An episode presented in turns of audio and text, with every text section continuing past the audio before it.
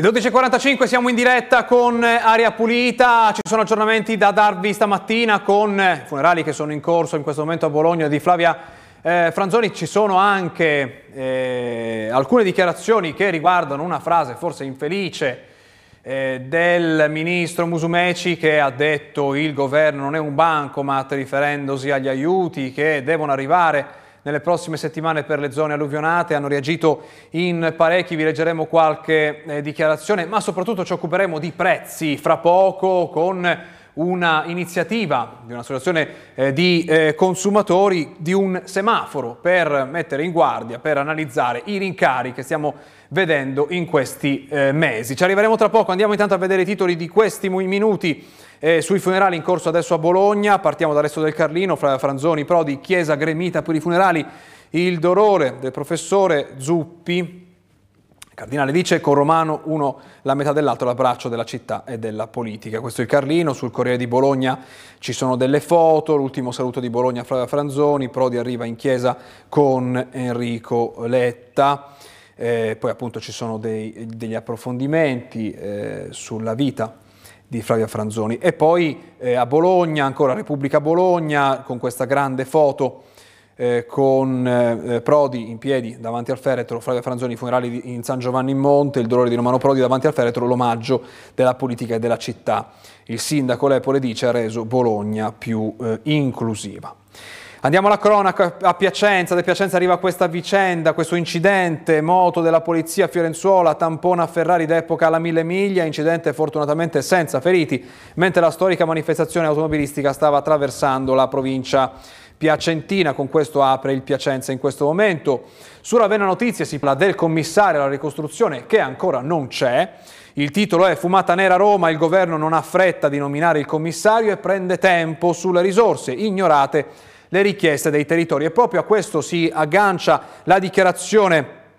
eh, di Musumeci che ha detto eh, che il governo non è un bancomat e oggi in queste ore stanno arrivando le, le reazioni. C'è per esempio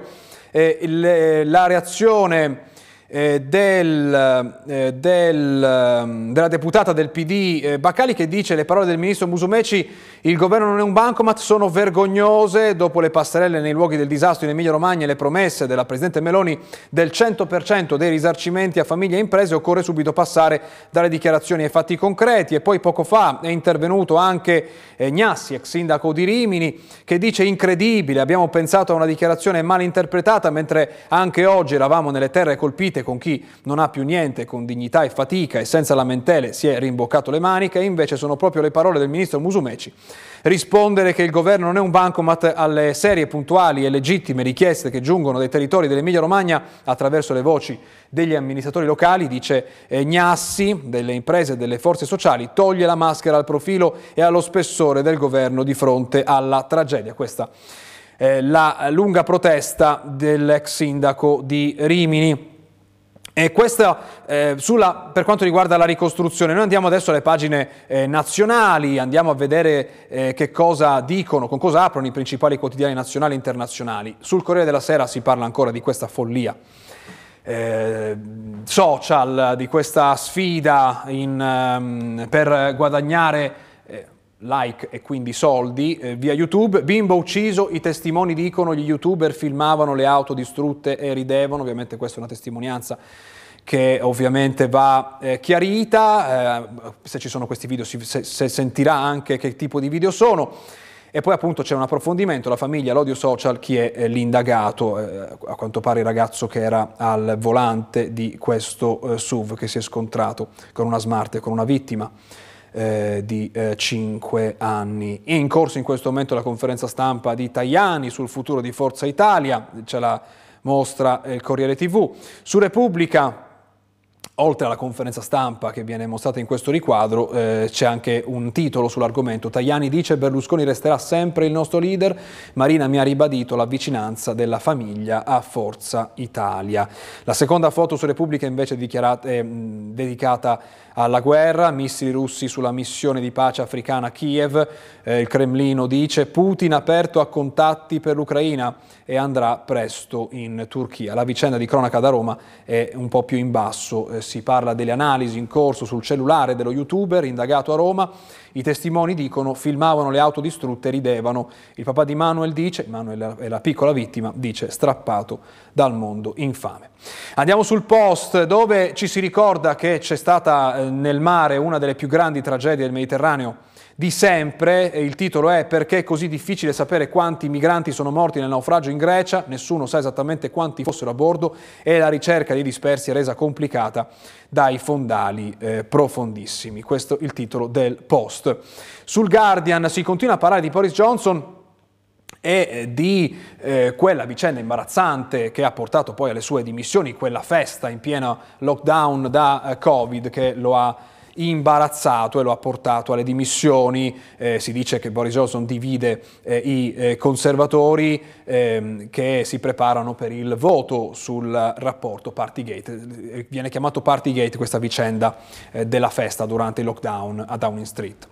Anche il New York Times apre con questa eh, vicenda, spiegando un po' quali sono i termini. Trump e Johnson sono accusati di aver violato le regole. Eh, questo è il titolo che mette insieme un po' le storie di, eh, di Johnson e di Trump per ovviamente motivi eh, diversi. Ma andiamo alla, a Russia Today, eh, visto che abbiamo parlato della eh, guerra, ne ha parlato Repubblica con quel titolo eh, sugli scontri attualmente in corso, diamo un'occhiata con cosa apre in questo momento Russia Today, organo di propaganda del Cremlino, il titolo è Stati Uniti e Cina sul precipizio del conflitto, è una frase che viene ripresa eh, da Henry Kissinger, il, viene di, definito da Russia Today ehm, veterano della diplomazia che ha esortato Washington e Pechino a stemperare le tensioni nella paura di uno scontro militare su Taiwan, che è l'altro fronte caldo in questo momento sullo scacchiere internazionale, ma andiamo a parlare di prezzi, perché c'è un'iniziativa che è partita nei giorni scorsi, ne parliamo con il nostro ospite, buongiorno e bentornato, Daria Pulita, da Alessandro Rocchi, presidente di Assolutamente Emilia Romagna, buongiorno. Buongiorno a tutti voi e agli amici di Aria Pulita. Partiamo con questo titolo, vediamo qui c'è Lanza che racconta arriva il semaforo per la spesa contro il caro prezzi, lo lanciano Assolutenti per garantire la trasparenza. Eh, questo è un esempio del vostro semaforo, c'è anche una fotografia che un po' spiega come funziona il semaforo dell'inflazione, il semaforo ideato da studenti vuole garantire la trasparenza sui listini e aiutare i consumatori a fare la, spiega. Ci, eh, la spesa. Ci spiega come funziona? Sì, eh, gli amici all'ascolto ricorderanno che lo scandalo del mese scorso è stato quello della pasta, eh, il fatto che il grano, che è la materia prima e unica la cui lavorazione porta eh, al prodotto finale pasta, aument- nel passare da materia prima a pasta è aumentato del 548%. Eh, tra l'altro alcune province come Bologna e Modena eh, hanno avuto risultati di classifica quali il secondo e il, primo, e il, terzo, e il terzo posto per l'aumento della pasta che arriva a 2,40 euro al chilo. Da quella tragica scoperta ehm, che soprattutto eh, destava il mistero perché non, non era chiaro il perché il prodotto uh, finito avesse un, generato un, un, simile aumento in costanza del prezzo della materia prima, è nata un'iniziativa con la quale Assotenti, anche coinvolgendo altre associazioni, ha aperto un tavolo di lavoro con il Ministero, in particolar modo con quello che viene chiamato Mister Prezzi, l'osservatorio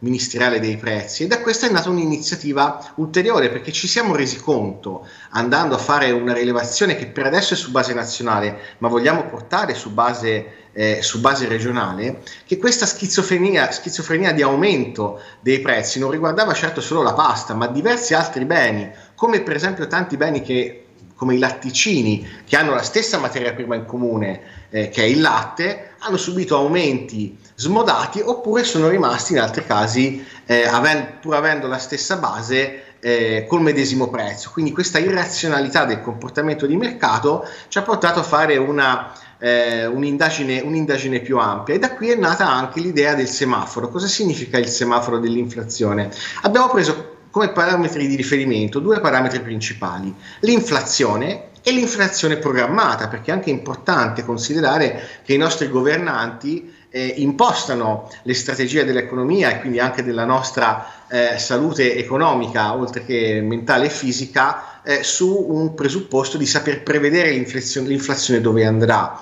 E per esempio nel periodo di riferimento l'inflazione programmata è del eh, 7,6% contro l'inflazione reale che viene data eh, a poco più del 5%. E allora in questo elenco di beni di prima necessità questo, di questo paniere che è stato formato da studenti, voi potete trovare quali sono i beni col semaforo verde, cioè quelli che sono rimasti in linea o al di sotto del dato dell'inflazione eh, reale, quelli che sono andati diciamo così, a superare il dato dell'inflazione programmata, e qui abbiamo il semaforo giallo, quindi che arrivano a quel tetto, e quelli che invece hanno sforato e sono andati decisamente oltre e che rappresentano il semaforo rosso. Eh, per fare alcuni esempi, lo zucchero è aumentato del 52% su base annua, il riso del 37,1% e l'olio d'oliva del 20, quasi del 25%. Andando a scorrere questa lista si trovano tante sorprese. E, ehm, l'iniziativa è volta però a orientare il comportamento di noi tutti, per impattare in qualche modo, perché se è irrazionale, cioè non spiegato il motivo di questi aumenti, allora come cittadini abbiamo diritto di prendere delle iniziative che possano anche influenzare un mercato incoerente, soprattutto se eh, il governo non sa prendere determinate misure. E allora la, la, proposta è proprio quella di astenersi il più possibile dall'acquistare i beni nell'elenco del semaforo rosso, concentrandosi su quelli che invece sono cresciuti in linea con l'inflazione, l'inflazione reale o almeno quella programmata, se vogliamo, in modo da dare una linea di indirizzo. Ovviamente insieme a questa iniziativa Assutenti ha richiesto al governo l'introduzione di prezzi calmirati eh, per alcuni beni perché diversamente è ovvio che alcune materie prime, parlavamo per esempio dello zucchero eh, che ha avuto un, un, aumento spropositato, richiedono un intervento perché di certi beni non si può fare a meno. Perché Però, c'è un rischio speculazione su questi aumenti? Ci sono aumenti eh, che vanno sopra quella linea dell'inflazione perché potrebbe esserci una speculazione o perché semplicemente non viene spiegato da dove viene questo aumento? Eh, probabilmente sono entrambi fenomeni, solo che bisogna, per andare nel dettaglio e capire meglio l'origine su ciascun bene della natura più o meno speculativa di certi aumenti, è anche importante, iniziativa che Assotenti eh, ha immediatamente preso, iniziare a fare delle rilevazioni su base anche locale perché come abbiamo visto con l'esempio dell'incremento della pasta, tale incremento varia molto tra il nord Italia e il sud Italia, dove è decisamente più contenuto che al nord. Ma poi ci sono anche casi più specifici, per esempio eh, nel semaforo rosso ai primi posti abbiamo i voli, i voli aerei nazionali e internazionali, siamo circa mediamente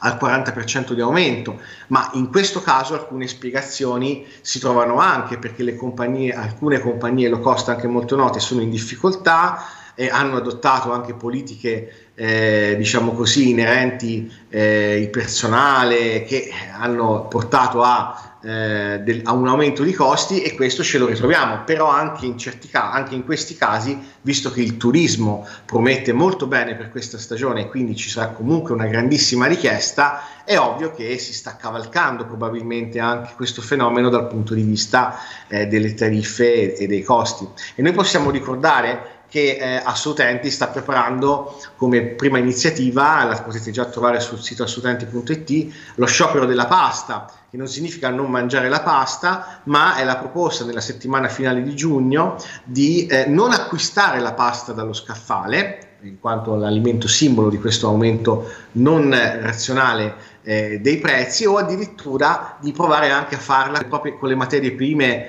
eh, tipiche della pasta, anche per rendersi conto ancora di più quanto eh, i prezzi di una materia prima autoprodotta eh, possano essere diversi da quella eh, acquistata. Nell'ultimo capitolo bollette eh, sappiamo, ci segnalano che sono riprese quelle telefonate ma anche quelle visite a casa un po' insistenti di persone che eh, ci invitano, ci spingono a passare al mercato libero, sapete per gas e eh, corrente elettrica, qualcuno usa strategie non proprio educate, per esempio dire che è obbligatorio farlo al più presto altrimenti si rischia eh, il distacco delle eh, forniture, oppure qualcuno dice eh, che è un risparmio e per questo telefonano per farci risparmiare, come stanno le cose? Dobbiamo passare al più presto al mercato libero oppure c'è del tempo? Beh, anzitutto lasciami dire che nell'ultimo anno 4 milioni di italiani sono caduti e vittime di una truffa o di un tentativo di truffa nel solo ambito delle bollette luce e gas